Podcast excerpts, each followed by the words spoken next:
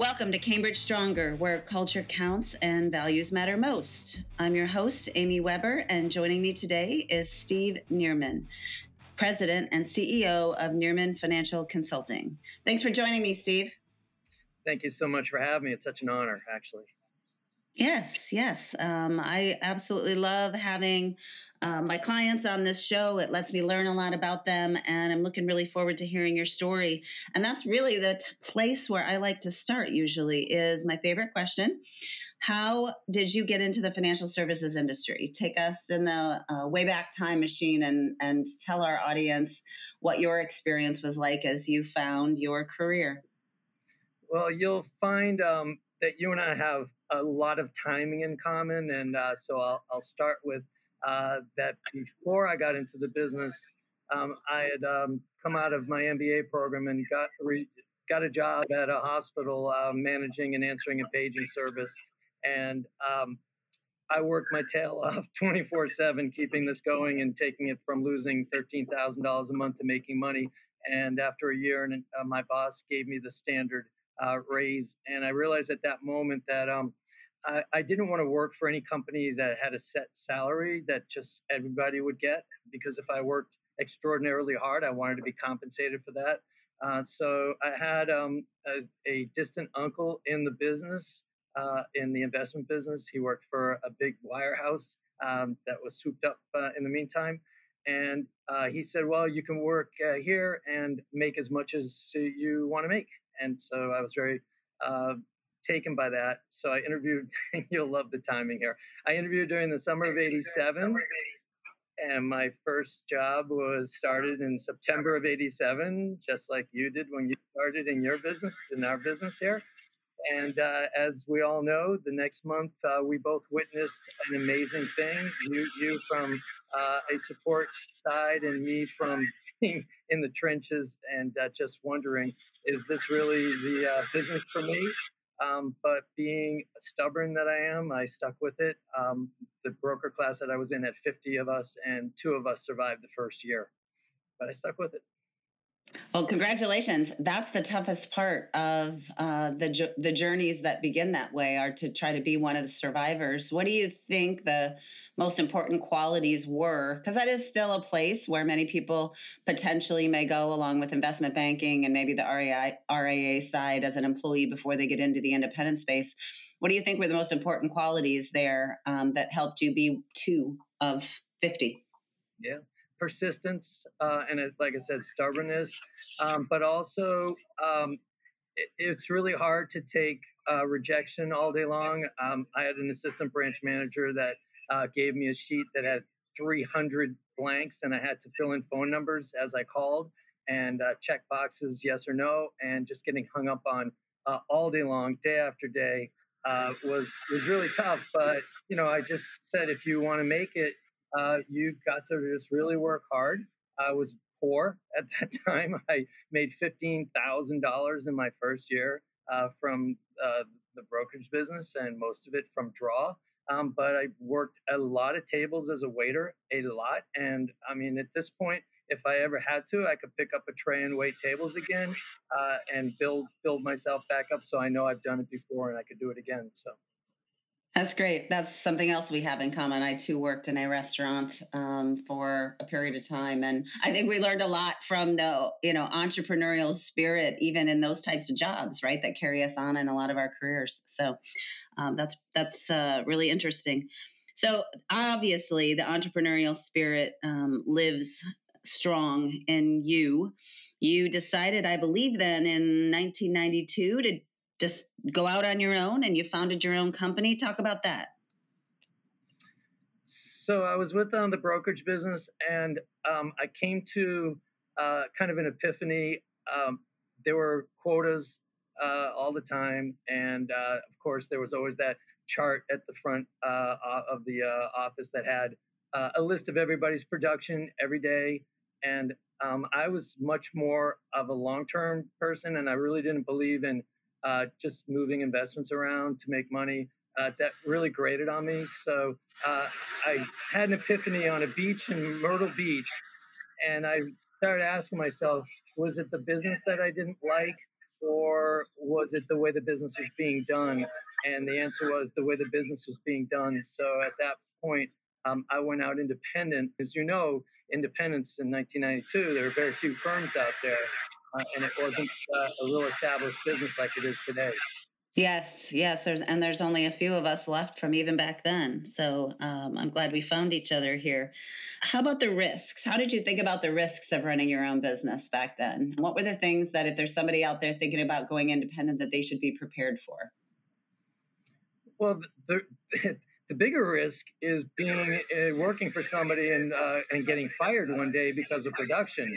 So when you look at risk, uh, I think taking control of your destiny uh, is a lot riskier or a lot less risky than working for somebody. Um, because when I was at that brokerage, the first brokerage place, I wasn't doing the production that the advisors had been doing, stockbrokers had been doing the year before, which is over hundred thousand dollars, and I was making fifteen. And uh, it wasn't because I wasn't trying, uh, and I was constantly being threatened with being laid off. And I left before I got laid off, which would have happened probably pretty soon uh, if I hadn't have left. So I, I think it's riskier uh, to work for somebody than it is to work for yourself because you know your destiny every day when you wake up. You know you're going to be employed. Good advice. And maybe uh, go to a beach because the beach tends to cl- bring clarity of thought as well, in my opinion. What ways has the firm grown over the last 30 years? Talk about the steps you took to expand your business and the number of clients. Do you have a particular niche that you serve? What kind of clients do you work with? Yeah, a lot of great questions there. So, um, the way to grow your business, uh, and there's a lot of ways of doing this. So, I'm not giving uh, you know wholesale advice to to everybody in every situation. Um, but I've always been very hands-on with my business and very connected with my clients. And after the first 10 years, I didn't have to cold call or market anymore because I had clients referring clients, referring clients, referring clients. Um, I joined the local Chamber of Commerce when I was down in Northern Virginia. Met a lot of people. They learned to trust me, and they just uh, have people that way back 30. I'm still managing accounts from 36 years ago, uh, from people that um, I started back, you know, at the beginning of my uh, career, and they have referred business and referred business. So if you do the right thing, and I, I know your motto is if you do the right thing, uh, even when nobody's looking, and that's a that's a big Amy Weber quote. I'll credit you with that. Uh, you will grow your business, uh, whether you advertise or not. You just talked about the chamber. I hear that a lot from advisors as they think about building out their circle of influence and uh, the types of networking that they should do. Is there any any others that seem to really be critical if somebody were prioritizing how to put themselves out there in a community and make sure they know the right people? There can be. I mean, the chamber is a great source. I was on the board of that chamber for seven years. Uh, so I was seen as a leader in the business community, and people want to do business with leaders in the business community. It's, it's pretty pretty simple like that. Um, but there are a lot of service organizations um, like the Lions. Uh, there's um, uh, oh gosh, I'm gonna Rotary is another one. Um, so there are organizations where you put yourself with a lot of people and meet people. Um, you know, I'm not a social media guy, and it goes back to how I started. I don't believe in social media at all, um, and I don't want it as a part of my business at all. I found early on that people that found me through the internet did not become particularly good clients. Uh, I want to meet my clients in person, but then again, I'm I'm an old-fashioned guy. If you're starting today, it may be a different world. You may want to become an influencer and have people follow you uh, in, on your Facebook or your Instagram. Um, but the way I did it was the old-fashioned way, and that's the way I continue to do it. And I still grow my business, even though I don't have an an internet or a uh, social media presence. That's a great segue. I know you're very active in your community, and Cambridge is extremely honored to be associated with someone that in 2022, and I understand it's been announced in 2023, received the honorable mention for the Catalyst category from Invest in Others for your distinguished community service and contribution. Congratulations, first of all. Thank you for giving back. And what does that mean to you? And, and maybe tell the audience a little bit about what you think you've done there, you know, to bring that into your business and make it an important part of your life. Yeah, so I always believe there's a, a work, uh, play, family, and uh, give back balance. And it takes a long time to get that. So people who get things done, as you know, Amy, you're probably asked all the time to be on this board and be on that board and you know be, to be the face of this organization, that organization, and at some point you get overbooked and then you're not good for anybody. So you learn at some point to kind of balance it all. Um, but I come from a family that always gave back. My grandfather, when I would visit their house, had plaques all over for fundraising for their local hospital and all sorts of great um, nonprofits that he worked. My parents were very much involved in giving back to the community. So it was just a natural for me to grow up in that. And it's really important for me to take the gifts that I was given uh, and give that to other people who weren't given those gifts and help the less fortunate people in our society. It's really important to me. Yes, well, obviously, it's super exciting that others have recognized that as well. So, once again, congratulations. I couldn't agree more with a lot of that. And um, I think one of the toughest lessons for many people is to learn how to say no, to your point of balancing and uh, make sure that you don't overdo it. You aren't able to give 100% to everyone at the same time. And especially for those of us that are in the 100, 100 to 120 or 150% people and we can't help it. Uh, it can definitely burn us out. I think the important thing for me is always to measure whether or not my contributions are really being are valuable and uh, try to then figure out when the right time is to say no to those that perhaps somebody else would just be better at it that's true and you know you, you have to pace yourself uh, I, i've been told by uh, wholesalers uh, who have met me that uh, you know they're so shocked that i've only had burnout in this business twice in 36 years which is pretty incredible and for any career uh, so you have to pace yourself, and the same with what you do outside of work and your family. Uh, you just it's pacing. You have to learn how to pace. Yeah, absolutely. Great advice. And another point on giving back, let's talk about the fact that you founded something called the Great Blizzards of Massachusetts. I believe it's a hockey program created to support athletes with cognitive or developmental disabilities, and you volunteered with that organization for many years. Talk about that organization and why that work has been important to you. Well, you certainly have done your research. Um, so, so the invest in others for the last two years has come from my work with the Great Blizz, uh, and the Great Blizz, like I said, is a, a team for uh, players that can't play on any other hockey team. Uh, and my son started playing hockey. He's autistic. He started playing hockey in Northern Virginia in 2011. And when we moved up to the South Shore of Massachusetts for better opportunities for him, a better education. Uh, there were no hockey teams anywhere near us. We had to travel almost an hour to the closest uh, special hockey program. So after a couple of years of traveling uh, an hour each way, uh, myself and another uh, person, uh, family that moved up from Northern Virginia as well, we decided to start our own team on the South Shore. We started five months before COVID set in, and we've gone from zero players to 40 players on our roster. And we have a lot of great things going on. We have practice uh, every week from uh, September to May, and we travel. We went to St. Louis for a major tournament uh, with USA Hockey back a few months ago, and I'm just launching this coming season a program on Cape Cod, so a sister program. How exciting! And that sounds like really rewarding work to me huge, huge. There's nothing like being on the ice and watching a player do something that a parent never imagined that they could do and looking up in the stands and seeing tears well up in people's face. It's it's really uh, intoxicating, actually.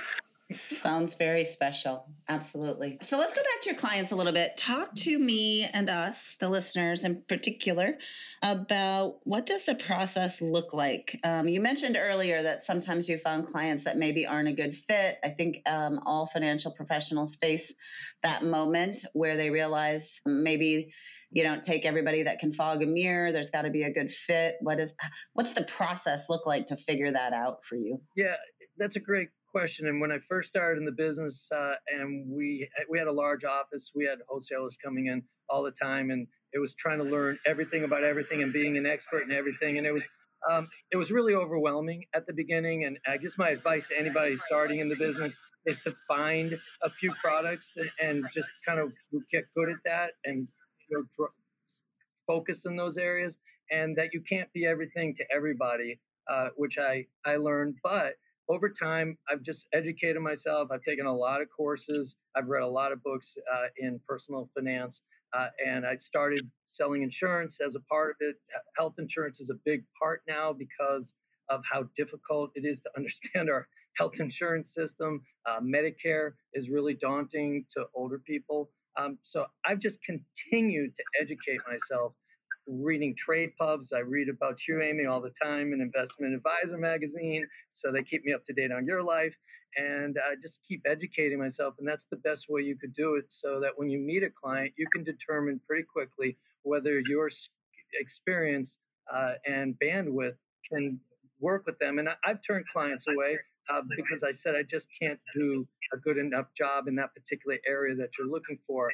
Uh, like somebody would come to me uh, and looking at a divorce settlement and, and very complicated legal stuff and how their finances split up. And um, I say I'm not really qualified or have the experience to do you a good job, but there are people out there. So I usually have a good referral network.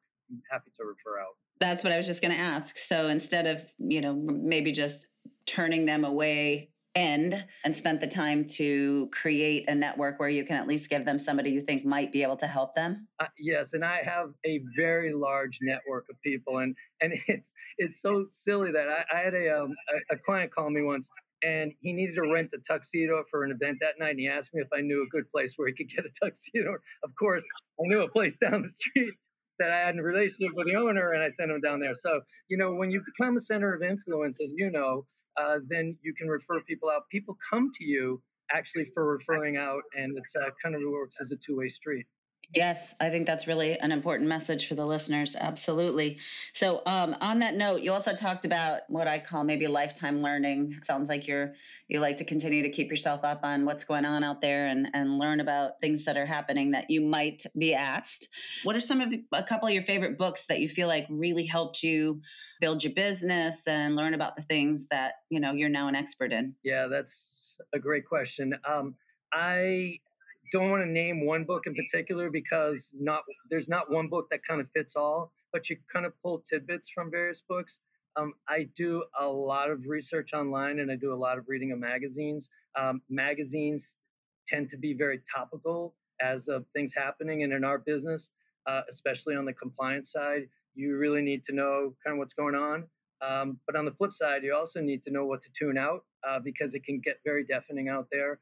Uh, there's every analyst has an opinion, and um, just like the weathermen, they can be wrong um, a lot of the time. I mean, I could call a market crash every day for the next ten years, and I'm going to be right. Just like the clock is going to, a broken clock is going to be right twice a day.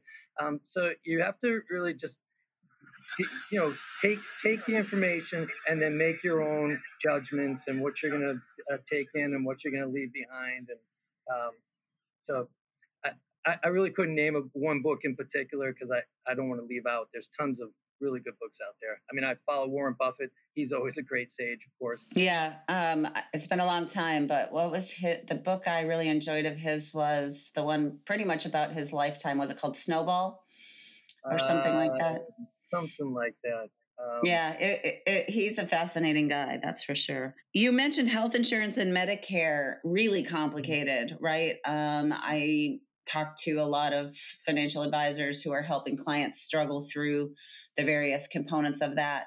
Are there any other resources be- besides maybe books and reading? Have you gone to any seminars or what what do you attribute the you know the, what are the resources that could potentially help somebody in that category? Sure. So Medicare puts out a 100 page uh, online doc called Medicare and You, and they update it each year.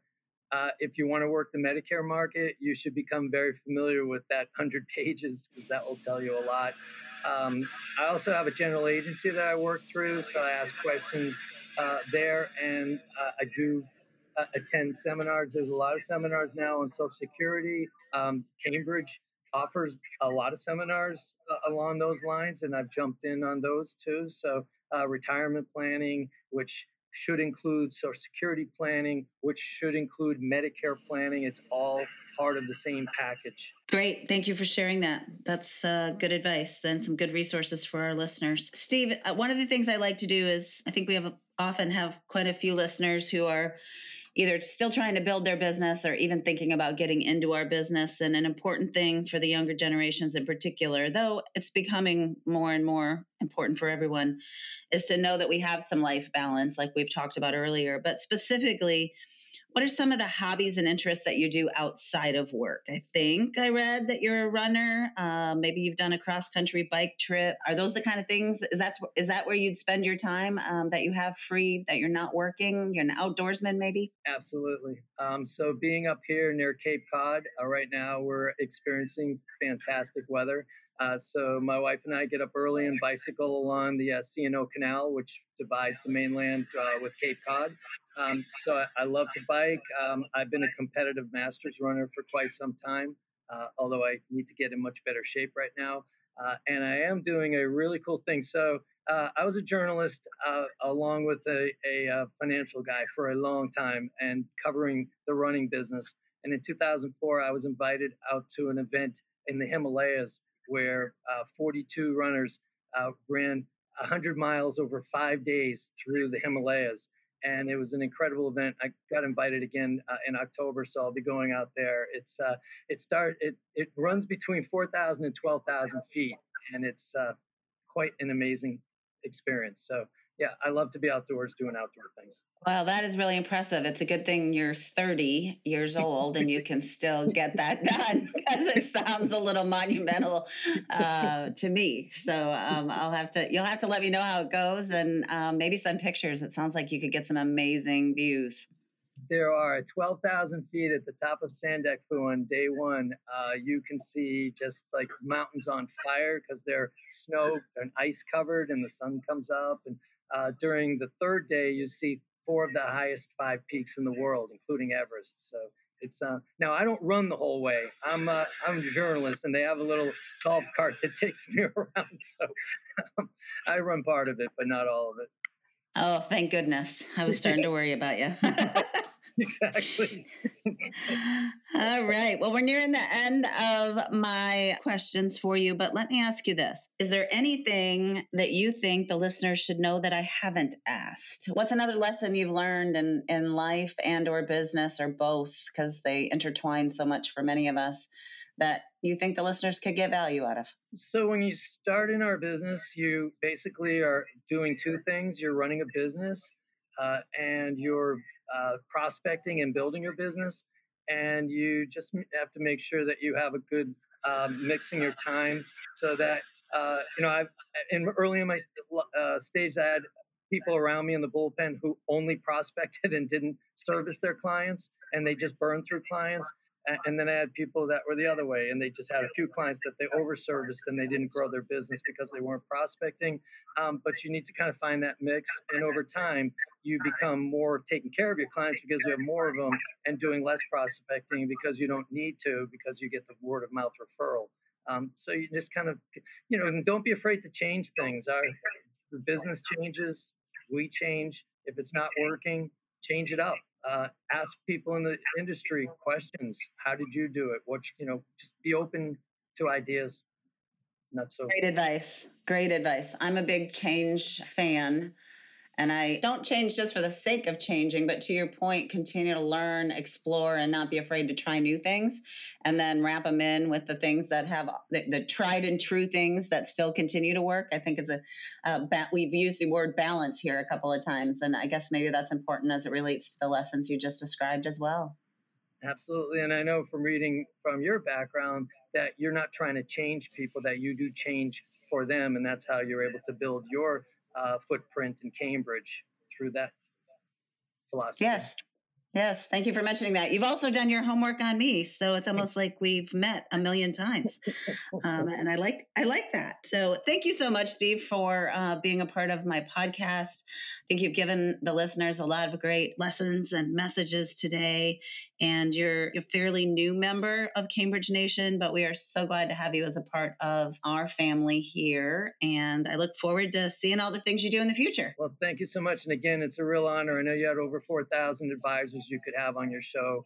Uh, and to have me on there is just a, very, very huge honor and, and uh, a privilege. And I thank you very much. You are welcome. It's been great for me too. Thank you for tuning in to Cambridge Stronger. I invite you to listen to my podcast episodes where I have candid conversations with genuine, inspirational financial professionals and leaders within this fiercely independent financial services industry. The best of the best, the strongest of the strongest. You can listen to my podcast on Apple Podcast, Google Podcasts, Spotify, Stitcher, Pandora, iHeartRadio, and the Podbean app.